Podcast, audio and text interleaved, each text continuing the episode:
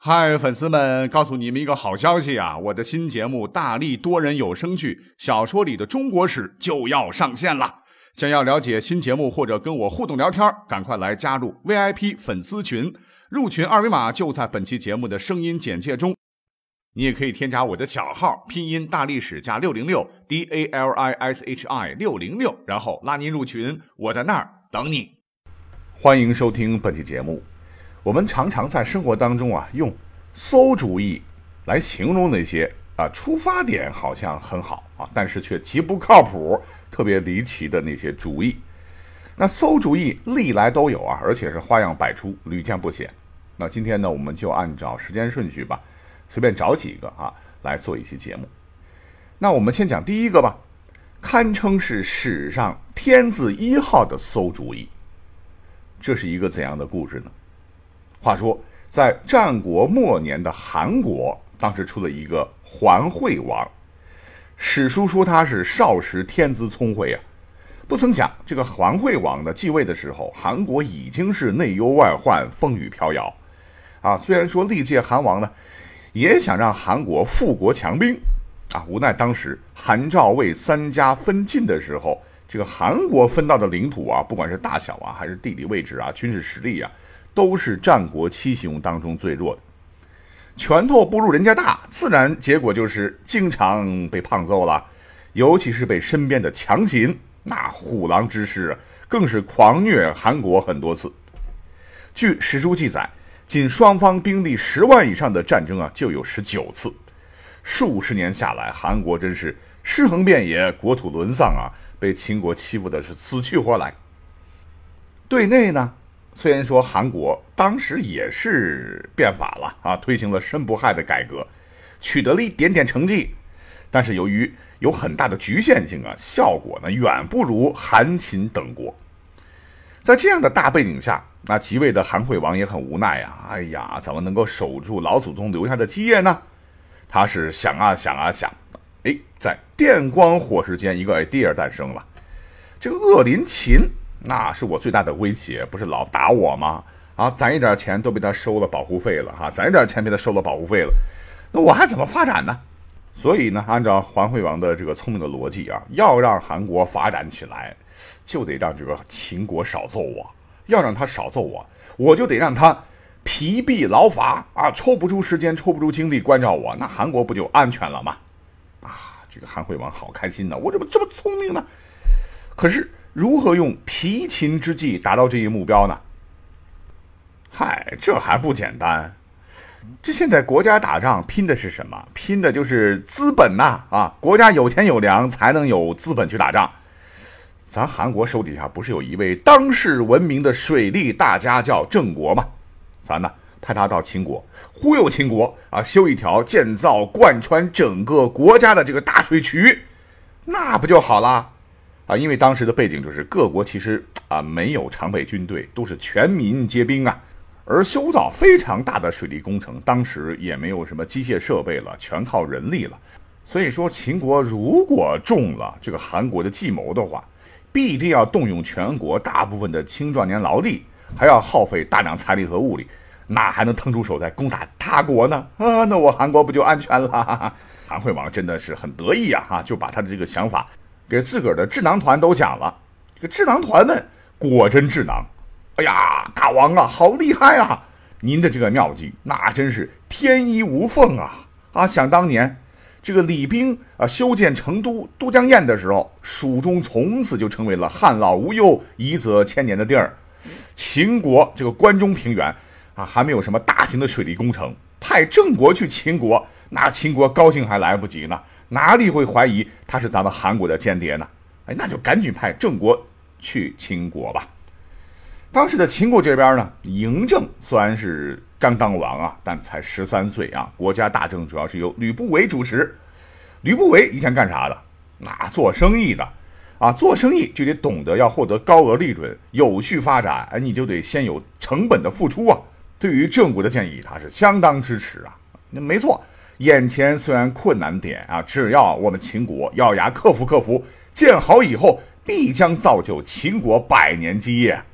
所以呢，这个桓惠王他的这个计划进行的相当顺利啊。一切似乎正按照韩国当初设计的那样。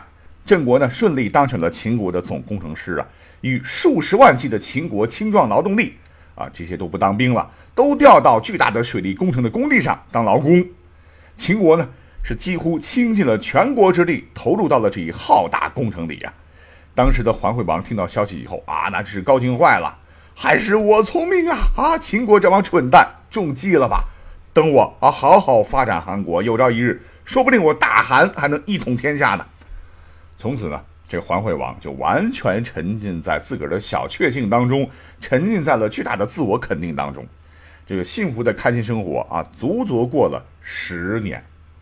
可是，这个桓惠王啊，似乎只记得当时派郑国去是要让韩国无暇东部，削弱韩国，可自个儿呢，却在一天天的享受当中，忘记了自个儿当时要富国强兵的承诺，天天是花天酒地，胡吃海塞。等到了十年后的公元前三百三十六年，这位聪明绝顶的桓惠王一夜之间就傻眼了，因为郑国渠修成了，哈哈！因为这个水渠全长是三百多里啊，修成之后灌溉面积就达到了四万顷，就约合今天的一百一十万亩，是遍沼泽盐碱之地，呃，成为了肥美良田，亩产量非常高啊，据称是亩收一中，就约合今天的一百多公斤呐。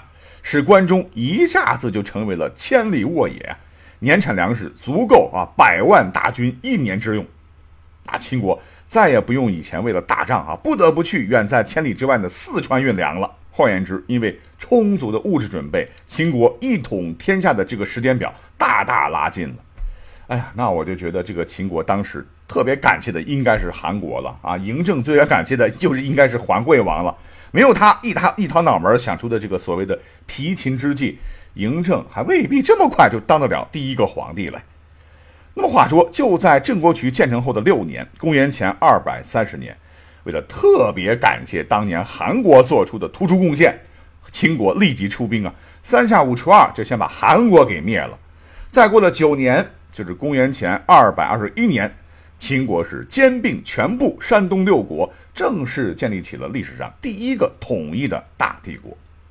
所以，请问，韩国派间谍啊到秦国搞破坏，却没想到最终壮大了对方实力啊，害得自己和盟友们相继败亡。那纵观历史上，能有几个这么愚蠢的馊主意呢？啊，所以天字一号的馊主意，非他莫属。好，这是我们讲到的第一个。那么下面讲的这个呢？也真是搜到家了哈！我们就按照时间顺序来讲。话说呢，在公元四百二十年到公元五百八十九年，那跟战国比啊，当时的中原大地呢，也是经历了一次大分裂、大融合啊，史称南北朝时期。这段岁月虽然说是战火连连，百姓生灵涂炭，但也涌现出了很多位青史留名的将星啊，其中就包括我马上要讲到的胡律光。很多朋友可能不太熟悉他哈，我要简要介绍一下。那这个时期呢，南北朝时期啊就要结束了。北朝呢主要有两大势力在相互攻伐，一个是北周，一个就是北齐。而胡律光就在北齐效力，同时呢，他也是天生神武啊。据史料记载，十七岁的时候呢，就因为他剑术高超啊，是弯弓射大雕，哎，被封为了落雕将军。那我们都比较熟悉的金庸先生写的这个《射雕英雄传》，虽然说主人公时代背景不同，但是这个射雕这个故事情节就是当年金庸改编胡律光的真实故事的。总之吧，胡律光一生是骁勇善战，领兵有方啊。东魏、北齐年间呢，这胡律光与西魏、北周作战二十余年时间，身经百战，几乎无一败绩，令对手是闻风丧胆，威震中外。当时的名望与段韶。高长恭啊，也就是赫赫有名的兰陵王啊，并称为北齐三杰。啊，更难得的是，他这个性格也还是不错的，刚正不阿，治军严明，深得部下尊重啊，堪称北齐政权稳固的基石。可是历史上还有一句话说得好啊：“勇略镇主者身威，而功盖天下者不赏。”嗯，就因为他的这功劳太大啊，最终导致了他的人生悲剧。那么这个事儿呢，还得要从。他骂了一个人说起。话说有一天，这个胡律光啊和其他大臣呢，正坐在朝堂之上啊，等待皇帝的召见。忽然啊，大门口他瞥见了一个人骑着高头大马，竟然走了过去。这胡绿光当时没有看清楚是谁啊，就心里边很纳闷。这皇宫大内啊，天子禁地，谁敢这么嚣张啊？骑着大马也没人管，就就就溜达溜达，这不是反了天了吗？胡立光就问左右啊，说何人胆子这么大？哎，旁人就说，哎，你没看清楚啊，这是咱们老丞相祖挺啊。哦，胡立光一听非常生气，那更不行了。那身为丞相啊，应该以身作则呀，垂范百官呢。他怎么能骑着马随便乱溜达呢？破了规矩了呀！他就想着哪一天啊，要小小教训一下。可他不知道吗？这个人那可不是一般人呐！啊，可不是你能教训得了的。为什么呢？因为祖挺这个人呢，可以说绝对是一位有名的怪咖。怎么怪呢？这个人才华横溢就不说了啊，先后做过几位老板的大秘。虽然说手无缚鸡之力吧，却曾经凭着自个儿的英勇无畏啊，击退过南陈的大军，让军事重镇免于敌手，可以说是能文能武，足智多谋啊。后来呢，虽然祖挺这哥们儿啊双目失明了，但却能运筹帷幄，扳倒了北齐当时最大的奸臣，挽救皇家于危难之中啊。因为功劳很大嘛，所以祖挺是官至宰相啊，这也成为了历史上唯一一位盲人宰相。啊，这么一介绍的，听起来好像这哥们儿应该是个忠臣呐。别忘了，刚才说他是个怪咖。这老人家的缺点在历史上跟历其他历史人物比吧，也非常非常大。一个是好色成瘾，这个祖挺啊，整天就喜欢跟一些浪荡子找女人鬼混呐。啊，竟然连六十岁的大妈他都不放过。还有一个很大的缺点啊，就是祖挺这个人眼睛好的时候，特别喜欢偷东西。他不光呢，曾经把三千多斤军队急需的军粮偷出去给卖了，干嘛呢？凑了嫖资。就连这个当时的东魏权臣、北齐王朝的这个奠基人呢，高欢的东西他也敢偷。那史料记载啊，有一次这个高欢举办酒席嘛，就邀请他来参加嘛。可是酒席末了，一清点，有一只黄金酒杯竟然不见了啊！高欢就非常生气啊，就挨个人给我搜。结果就在他的这个帽子里给找到了。高欢之后呢，继任者是高阳了。这个高阳呢，因为觉得他是个文人，字写的很好啊，曾经有一次啊，借了他一套珍贵书籍啊，就请他来誊写一遍。没想到这个祖挺抄完之后，书还回去，高欢一瞅，哎，不对呀，书里边怎么少了几卷？哈 哈，一查原来依然是被他拿去卖钱啊，喝酒了啊，气得高阳每次见到祖挺啊，都大喊。贼来了！那尤为夸张的是，他最后不是扳倒了奸臣呐，当上了北齐的丞相以后呢，忽然之间好像换了个人似的啊，开始勾结起当时的这个皇帝高纬的乳母，唤作亡国妖女的陆令轩啊，再次把北齐又搞了个乌烟瘴气，又变成了十足的大奸臣啊！这个人纵观他的一生吧，非常的矛盾，非常的值得玩味啊。呃，所以呢，有机会我们要讲讲他的故事了。我们再回到刚才讲的这个故事当中，这胡绿光不是看见他在皇宫里骑马吗？哎，就想着要教训一下他。恰好呢，有一天，这个祖挺在堂上啊，盛气凌人的大声申斥啊，其他大臣。这胡绿光就经过嘛，就远远听到了，就骂道说：“多是其所小人，欲行何计？”没想到这个祖挺眼睛虽然当时盲了啊，可是耳朵变得非常灵光。这句话他听的是清清楚楚啊。这个祖挺啊，就赶紧派人去贿赂胡绿光的这个随从，问到底是怎么回事儿。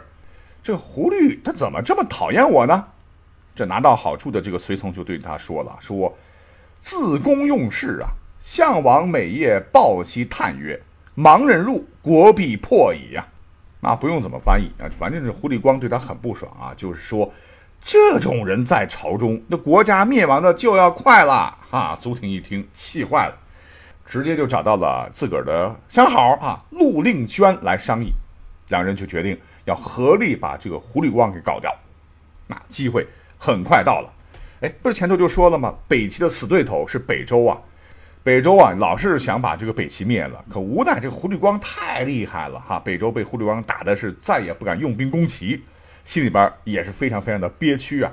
那当时大家就想啊，怎么能把胡绿光这块绊脚石给铲除呢？那在北周啊，有一个大将叫韦孝宽，哎，就想出了一招，那就是历史上啊百用百爽的离间之计呀。这招相当狠毒啊，就派人直接到边境，在民间呢散布了两句歌谣。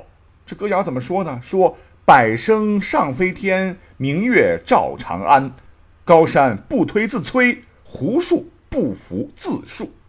胡律光第一个字不是胡吗？就暗指胡律光意图不轨，要谋朝篡位啊。那这些歌谣很快就传到了这个盲人丞相祖挺耳朵当中啊。正苦于没有借口的他，是欣喜若狂啊啊！决定就利用这个千载难逢的机会，好一举打倒胡律光。他不仅呢不辟谣，他明明知道那是反间之计啊，他反而提笔在这两句后面又加了两句，是盲老公备受大福，绕舌老母不得语。然后是自个儿掏钱啊，就教一帮子小孩在大街小巷是四处传唱，弄得是满城风雨啊。当时的这个皇帝叫高纬。得到报告以后呢，就赶紧招这个祖挺和他这个奶娘陆令轩前来询问。这个祖挺就说了：“说，陛下啊，这可是老天爷给皇帝您的谶语警示啊！这个皇上这个盲老，那指的就是微臣呐；绕舌老母指的就是侍中陆令轩大姬呀。因为当时这个陆令轩当了一个女官嘛。你想啊，这个胡律一门几代都执掌兵权。”胡律光威震四方，女儿又是皇后啊，这太令人害怕了啊！高纬本身就比较多疑嘛，而且就在一年前吧，他弟弟高岩曾经就想把他给扳倒啊，让他是心有余悸呀。那看到这个主子的表情非常严肃啊，非常害怕京剧的样子啊，这个祖挺很高兴啊，就继续说了，他啊，他儿子，他孙子。现在都是将领啊，都手握重兵。你说他不谋反，谁谋反啊？现在是上天示警啊！哎，我和你辱骂，现在是苦口婆心的劝告你啊，我们也是为您好啊！啊，咱们可不能让齐的这个江山落入胡律光一家之手啊！皇帝，您必须要早做决断呐！哦，对对对对对，这个问题很严重的呀！啊，必须要斩草除根啊！这个高伟当时也没多想啊，就接受了祖挺的馊主意。那么贾谊当时是约好了胡律光什么随驾东山游玩呢？这等到胡律光啊来谢恩的时候，就派当时身边埋伏的这个大力士叫刘桃枝啊从背后偷袭。没曾想这胡律光武将出身呢，身体也很壮啊，没有被扑倒制服。这胡律光一下就知道怎么回事了，他非常悲愤的就说：“桃枝常为如此事，我不负国家。”就是我对国家忠心耿耿啊，为什么今天你们要做掉我呢？这刘陶之也不回答，又招呼身边的两三名大力士一起合力啊，才将这个胡律光摁住，用弓弦勒住脖子啊，将其活活勒死。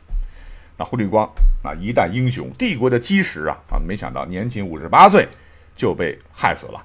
据说当时呢，胡律光这个血流满地，都渗入地下了啊。后来挖了几米呢，也没有把这个血迹整干净。啊，可见胡律光那死那可真是千古奇冤呐。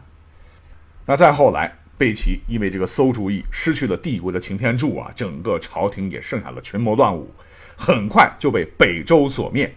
那当时的北周皇帝啊，也曾经不无感慨地说：“胡律光在，我哪能攻下贝齐呢？”谢谢高纬啊，谢谢祖挺啊，谢谢陆令轩啊，感谢你们八辈祖宗。可见这馊主意，我们平时讲讲无所谓的哈。可是，如果是朝廷之上，这个馊主意很可能断送一个王朝啊。那再比如，我们再可以讲几个小例子啊。唐朝的时候呢，这个唐玄宗啊，李隆基就是听信了这个边令城的馊主意，杀死了高仙芝，是自断臂膀啊，直接导致了潼关失守，长安沦陷，拉开了长达八年的安史之乱的序幕。再比如说，明朝的那个明英宗朱祁镇，就是听信了这个宦官王振的馊主意，是御驾亲征，结果呢，被瓦剌俘虏，过了几年的囚徒生活，吃尽苦头，明朝也因此从繁荣啊，逐渐走向了衰落，这是一个转捩点。再比方说，清末啊，山东巡抚有个人叫玉贤，就给当时的慈禧太后说啊，义和团呐，刀枪不入，可以灭洋人。慈禧哪懂这个哈，就轻信了义和团的这个神话，果断的选择和十一个国家直接宣战，开创了历史的先河呀。结果没几年功夫啊，北京城被攻灭，慈禧被迫化妆成老太太开始流亡等等。哎，都说明啊，历史上一些个馊主意啊，不光荒唐，关键时刻甚至能够改变历史的发展走向，作用惊人呐。所以呢，我也希望本期节目啊，能告诉我们，这个历史真的真的很重要哎，我们必须要引以为戒，以之兴替呀，才能更好的指导我们的社会生活，对吧？好，感谢各位的收听，我们下期再会。